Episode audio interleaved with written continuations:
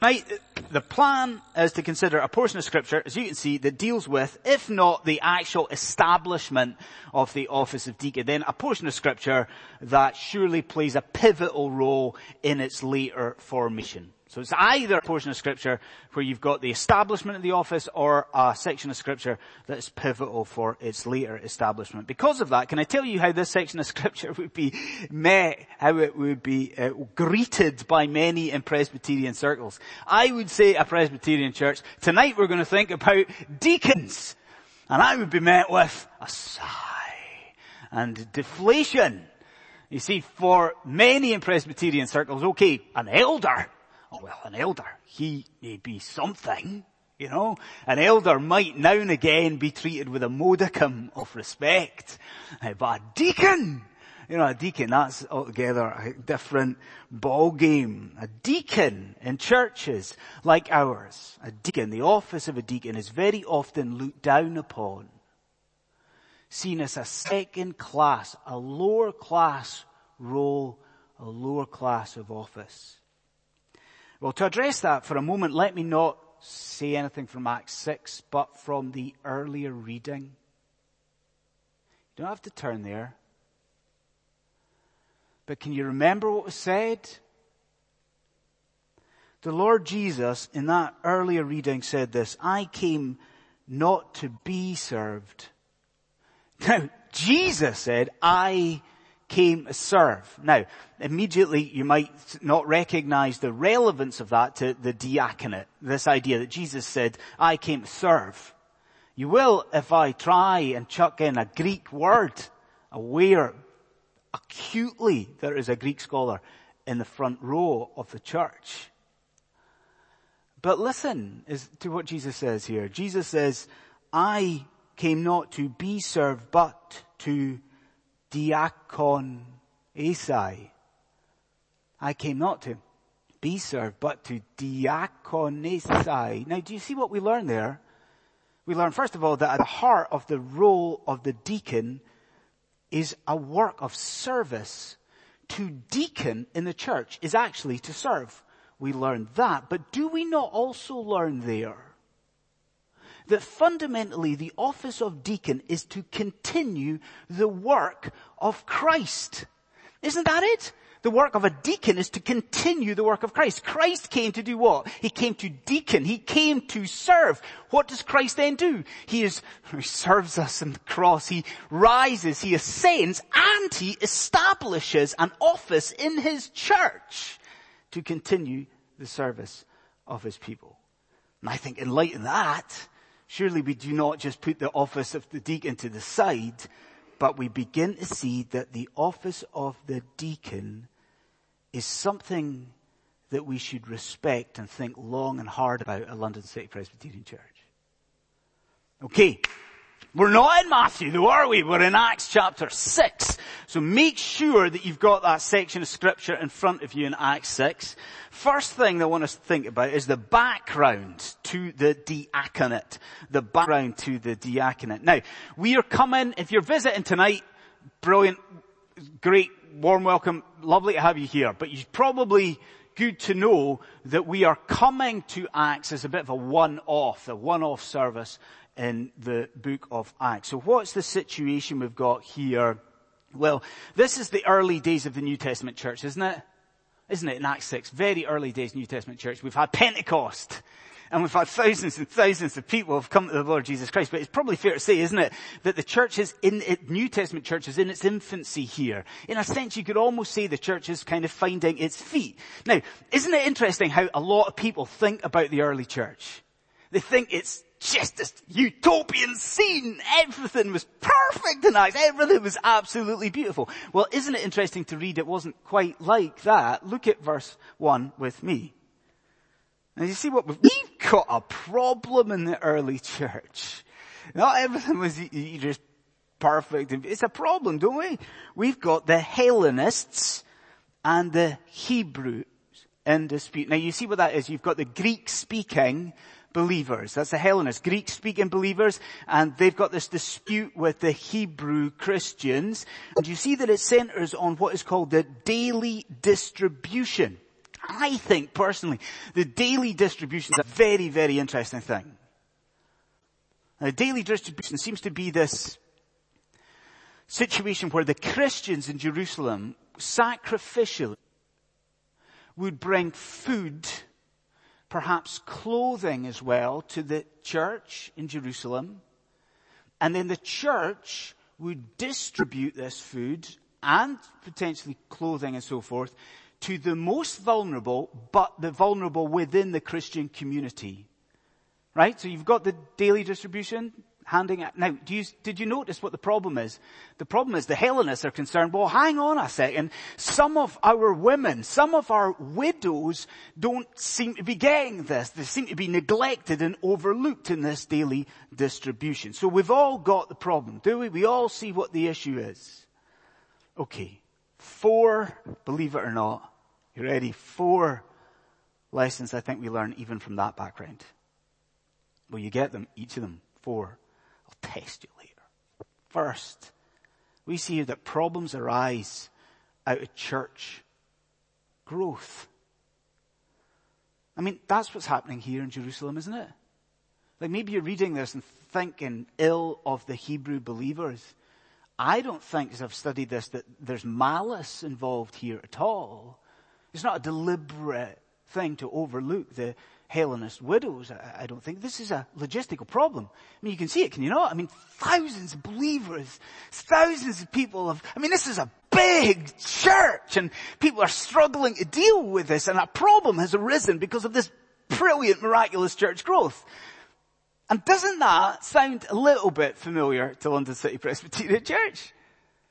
Like, it's true, isn't it, that uh, over the last few years we've seen, it was even prayed about earlier on, we've seen some growth. It might not look like it to you tonight, you know, but we've seen some growth at London City Presbyterian Church to the extent that sometimes in a morning service we'll struggle to accommodate people. And if you're visiting tonight, you might think, oh, that sounds brilliant. Like, that sounds just fantastic. A church growing. Well, yeah. But if you've been a part of the congregation recently and over the last few years, you know that that church growth has come at a cost, hasn't it? Like, we've had to adapt the ethos of the church, this, you know, a very relaxed, laissez-faire attitude to church life. That's had to be adapted. And do you know what else? The more established members of this congregation have had to bear the brunt of service and serving these new folk that have come into the, to the congregation. This church growth has come at a cost. Now, what do we learn from the book of Acts? We learn straight away that there's nothing new under the sun. Church growth brings problems. What else do we learn when we turn to tonight's scripture? Friends, we must not, we should not grumble about this. I mean, surely when we consider church growth, we bow and we worship and we praise God that He works in this way. A second thing that we learn here is that church problems can come out of a mix of ethnicities. Because I want to underline what I just said. The problem in Jerusalem wasn't malice. It wasn't that the Hebrews were being deliberately wicked. What's the, did you notice the problem as you read it? There seems to be factions. Ethnic factions. Isn't that right? In Jerusalem in the first century church, there's the Hellenists, this clique, well, we call it a clique. Hellenists and the Hebrews, this ethnic divide. Now, I think there, there's a clear danger that we face at London City Presbyterian Church. If you're visiting, maybe you can see what the problem is. Most churches in the city, they revolve around one dominant ethnicity, don't they? I was speaking to somebody recently from a Kenyan church in London. So you've got a Kenyan church in London. You've probably got loads of Kenyan churches in London. Then you've got a Nigerian church in London, don't you? And you've got South Korean church in London. You've got, I could, I could be here all night, just keep listing nationalities, and you would find a church based for them in London. And you look around and you can see it's not like that. L C P C, you look around in the morning. There's not one predominant nationality here, and we might pat ourselves on the back and think, oh, that's brilliant, or a display of what it will be like one day. But there is a temptation for us as a congregation because of that. You know what we're tempted to do? We're tempted to go our own. South American believers in here, tempted to speak first to South American believers, to hear Portuguese spoken, Spanish spoken. Isn't that the case? Scots, tempted to go first to the Scots, or Africans, to go to the Africans, Australians, Americans, to go to the Americans. And surely you see that that's dangerous. Surely we look at the church in Jerusalem and see that it has dangers. In London City Presbyterian Church, what must we focus on? We focus first on our shared identity in Christ. So church problems that grow, church problems at ethnicities. Here's another one. Church problems must be worked through. Don't we learn that? Church problems must be worked through. Because you think about how the early church in Jerusalem deals with this issue. So there's widows, they're being overlooked. What happens? What do they do? Do you notice it? So the Hellenists take this to the church leadership. The church leadership suggests a resolution, and this is a congregation that works through this problem. And I think that is a challenge for us. Because can I turn this over to you? This will waken you up if I ask you a question, won't it? What would happen if this situation in Acts six was replicated in a church in London? So let's say you're in another church. Let's not use L C P C. Let's say you go to another church and there's people being overlooked in the distribution of what's going to happen. What do you think would happen? Can I tell you what I think would happen at least? People would leave that church. Isn't that it? I mean, if there was an issue like this, people's nose would be out of joint. People would take offense. People would leave the church. They would move on. In fact, isn't that what we see right throughout the church in the West? Isn't it the case that today in the twenty-first century in the church in the West there is this plague, and it's a plague of itchy-footed Christians. A plague of Christians who are just ready and prepared at the drop of a hat to leave a church, sitting in the pews with their bags packed, ready to go, waiting to take offense, waiting to be annoyed so that they can move on. Well, I want you to listen to this. Please listen to it. It glorifies the Lord our God when Christians work through the problems they have in the church. It glorifies God. I think that surely is a clear lesson from Acts chapter six. It is to the eternal glory of your heavenly Father.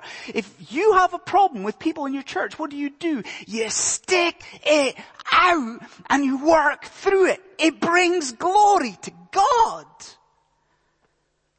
And then the fourth of these lessons, we see here that the church must care for each other.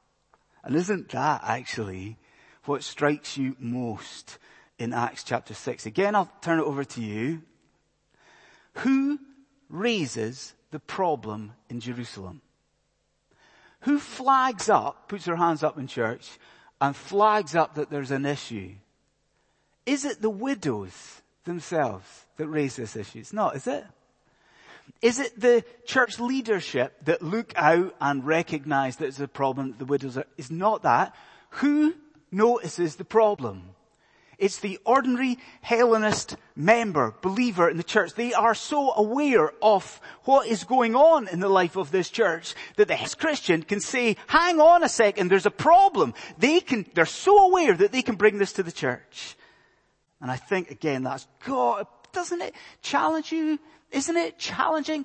Because we talk all the time about the fact that we've got to be caring for each other. We do. I bang on about this all the time. We've got to share our lives. We've got to be a community. We are a family. But it's more than that.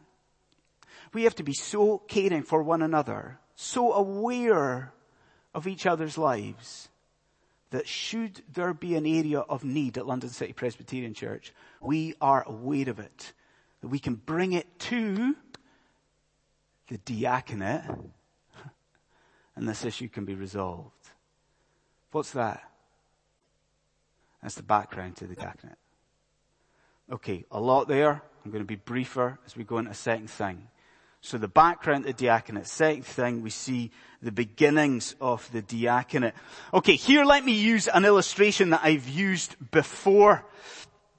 Let me speak to you about catchphrase. Okay. Now, do you remember catchphrase? Uh, for those who are too young, and from those who are a, a better part of the world, Catchphrase was a quiz show in the United Kingdom in the nineteen nineties. Some of you remember Catchphrase, hopefully. Catchphrase was a quiz show. Here's the rules of Catchphrase. So you had a picture on a screen that was obscured by a number of tiles. Okay? And if a contestant got a question right, one of the tiles would be removed from the picture, revealing a little tiny bit of the picture. You remember it? Remember what happened? Then the contestant would be able to try and guess what the picture was. So everyone got it? You've got it, don't you? Yes. Picture, obscured by tiles. If you get a question right, tile comes off, you get a chance to guess. It's catchphrase. Let's play catchphrase. Sincerely, let's play catchphrase. Because what I want us to do is to try and remove three tiles from this picture in Acts chapter six to reveal who we should be voting for in these forms for the diaconate. Okay? So let's say you're in the hot seat, you're in catchphrase. What was the guy's name? Roy Walker, something like that. Was the, so he asks you a question, you get the question right. First tile removed from this picture in Acts six. You know what it reveals? You know the first glimpse you've got about the diaconate? It should be congregationally approved. Look with me to verse two, please. Boys and girls, you ch- check it out as well. Verse two. So there's this issue with the, the widows, and they bring it to the church. What does the church do? Do you notice what they do? It's a couple of things. First of all, the twelve summon the church together. They gather the, like, imagine that. I mean, it's a big church. They gather all the people together. The second thing they do, look in verse three. They ask the church to choose for themselves men to deal with this issue. And maybe that answers the question that's buzzing about in your mind, does it? I think it does, because some of you asked me about this uh, this morning, and you asked me about it last week as well. Maybe you're asking, why are we having an open vote for the diaconate? Right? Why, why are we getting an open vote? Some of you have said, why is it the case that the elders are not presenting to the church one name or two names for approval? Why? Now, can you see the answer from Acts six? Like, I, I'm not saying that this is the only way to do it or the only right way to do it. But you see what the Kirk Session are trying to do? We're trying to get as close to the practice here in Acts chapter six. At London City, do you see the parallels or not? Do you? You do, right? At L C P C, there is, believe me when I tell you, there is material service that needs done. So what does the spiritual leadership of the church do? We gather you like this, in a sense, don't we? And what are we saying as the Kirk Session to you? We're saying to you, we're pleading with you, you choose. You choose. So it's first tiles off, congregationally approved. Right, but you're on a roll! And you answer a second question correctly. So another tile comes off this picture in catchphrase, and it reveals this. You ready for this? Not sure if you are ready for this, but it's revealed that deacons should be congregationally approved men. Congregationally approved men.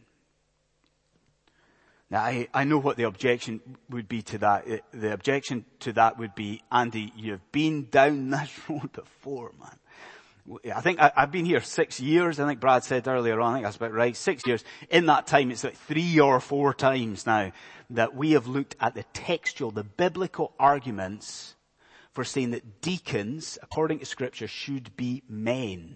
So we've looked at the textual arguments of that. And honestly, honestly, it's not verbiage, but if you want to talk about that, talk to us, talk to the eldership after the service. And I'm not going to go down that road, the textual arguments of why it should be men. No. But I do just want to say this, an additional argument, actually a more pragmatic, practical argument here. In fact, I, I ask you this, what is the problem in Jerusalem? Widows. and like incredibly vulnerable women in the first century world, right? And what's it all about? The daily distribution. So you've got in Jerusalem, you've got vulnerable women needing help with food distribution, certainly. But I think more than that, you've got vulnerable women in Jerusalem needing help with clothing and things like that. If ever there was a role that you would expect women to be appointed to, it would be that role. And what do you have in Acts chapter six? You have the apostles specify not just that there's to be seven people chosen, but God, the Holy Spirit, specifies through the apostles seven men to be chosen. Now, what does that mean? Does that mean London City Presbyterian Church that the act of serving the congregation must be done solely by men? It does not mean that. But it does mean that the diaconate must be men. It does mean that this service be overseen by men. And then you've done it. You've knocked it out of the park. Can't believe it. You're on a roll. Catchphrase. You've answered the third, even under the glare of the T V cameras. You've managed to get the third question right. And the last title comes off this picture. And what does it reveal? Who should we be voting for? What are deacons? They are congregationally approved men who possess godly character. Look at verse three, please. Verse three. Is this most important for our consideration if we're going to vote? We're told that the church was to choose men of, two elements here, men of good repute. And then what's the second part of it? Men who are full of the Spirit and wisdom. Now, I'm not going to linger on the first part, the good repute, only to say the obvious thing. The public reputation of church leaders is so important. Did you notice it last week? I was preaching on Titus last week and the eldership last week. Did you notice twice Titus mentions that elders have to be above reproach? Do you see the idea? Church leaders got to be good public reputation. The church reputation is at stake here. I'm not going to linger on that. I want the second part. The second part, what is it? These men must be full of the Spirit and wisdom. And, and is that not always overlooked? Because you know what we're like when we think about the work of the diaconate. Follow me on this. Please, please don't make this mistake. We think about the diaconate. What's their work? It's material service, isn't it? And what, what's a deacon going to do at L C P C? Like it, a deacon is going to have so much stuff to do with leases of buildings. And lots to do with finance. Even Brad this morning standing up and going through all the financial details of the church this morning. That's diaconate work here. There's going to be mercy ministry. There's going to be poor relief. But there's going to be these technical things. You know, accountancy, finance, all that sort of stuff. And so what do we tend to think when we're trying to choose? Maybe you've done it yourself. Maybe you've looked down that list of names and you've thought, who's good at that sort of stuff? Who's going to be really good? Who's an accountant? Who's in banking here? They're going to have to be dealing with finance. Who's, who's got these gifts? And maybe some of that's fine to think about. Drink this in, soak it in. Every time God in the New Testament mentions the characteristics of these servants, these deacons, what does he say to you? Every time. What is most important is their heart. What is most important is their gospel understanding. Who are we voting for? Are we voting because somebody is good with buildings? Are we voting for somebody because they're good with number? They're good with maths? No. We're voting for men who love the Lord Jesus Christ and know well the gospel. And with that, we go catchphrase. Because deacons should be men congregationally approved with particular godly character. And I know, look, do you know, I know I've maybe gone over time. Have I? Probably have gone over time tonight.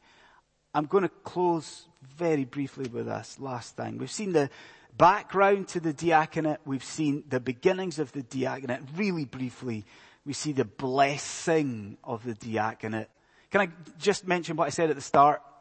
The fact that this is a role, an office in the church that is looked down upon, the work of a deacon. Right? It is, I think. It's a role that we think is a second-class citizen. So maybe tonight you're sitting there thinking, this is not important, man. It's not important. Yeah. Maybe you're thinking, I know this. Maybe you're sitting thinking, Acts six, you know it, you've heard it all before, I've heard sermons on this, know all of this stuff. This is not important. Maybe you're thinking that. I want to say this to you. I think if we get this right as a congregation, if we vote correctly for elders and for deacons, then do you know what will happen? It will bring joy in Christ. If we get this right, it will bring favor, favor. And what do I mean by that? Well, did you notice, first of all, that there is favor here from the church in Acts six? Look at verse five. Again, boys and girls, look at verse five. What's, what does it say in verse five? It says, doesn't it, that when the apostle spoke to the congregation, do you notice? Do you notice the atmosphere of the church? This sounds good to me as a minister, right? Look at it. It says, what the apostle said pleased the whole gathering. So you've got, you've got a united church. In fact, you could say you've got a delighted church. But don't get it wrong, because maybe you're thinking what pleased the church was the fact that deacons were appointed. What pleased the church was that widows were getting fed. Is that right? Look at the end of uh, verse four. It's not just that. Look at the end of verse four. What pleased them? The twelve suggested appointing deacons so that the twelve could continue to give their attention to the word and prayer. Do you see the continued focus on the word and prayer is what pleased the congregation? Now I'm going to say this to you, and I've said it to you before, and I never want to say it to you again.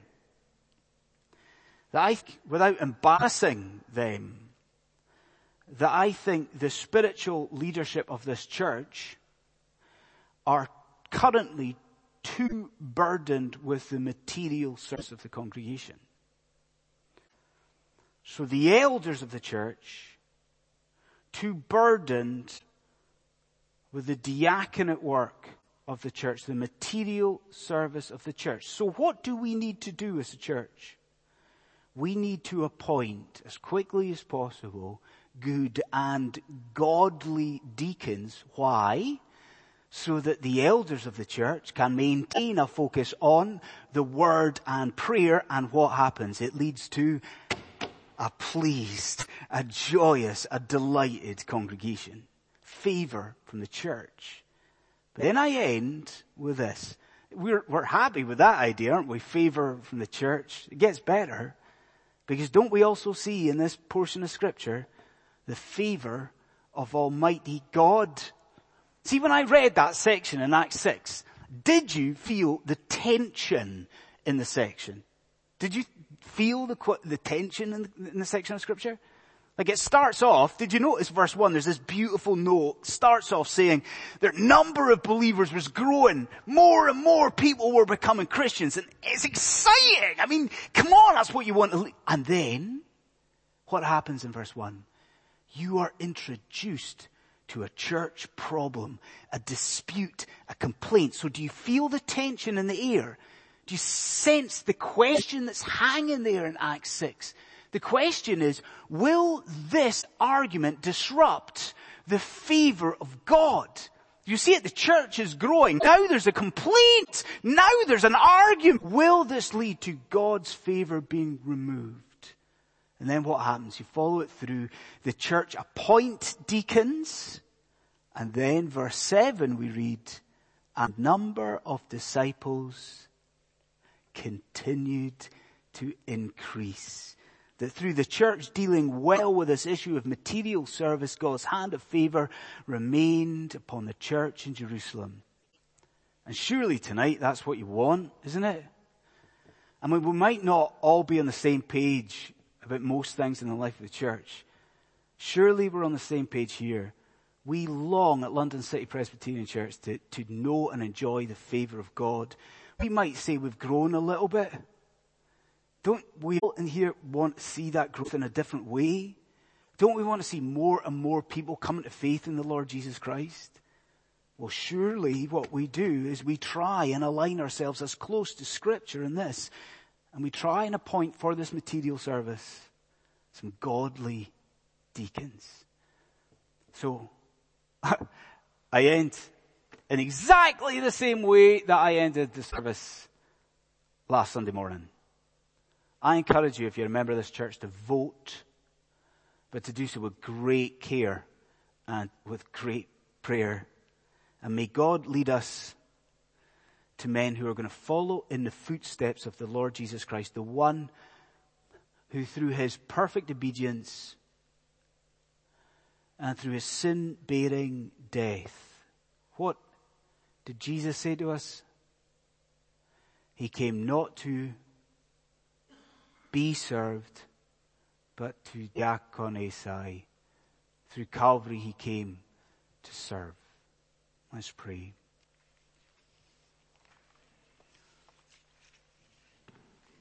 Gracious God, our Heavenly Father, we do pray humbly to you, asking you to forgive us when we do not take the things of your word as seriously as we ought, and the matters of church governance as seriously as we ought. We thank you, Lord, that you have made it abundantly clear to us in Scripture that these things are important, that you have spelt out for us in, in the pastoral epistles and Timothy and elsewhere, and the characteristics that men in office should hold. And so we pray, Lord, that as we vote for new elders and for new deacons, that we would be wise. Help us this week to pray very sincerely to you about these matters. But ultimately, Lord, we thank you so much for Jesus. We thank you for the great model of service, for that great, unique sacrifice. We thank you that he has borne wrath at our sin, that he is risen, and that by his Spirit he is with us today. We thank you and we pray in Jesus' name. Amen.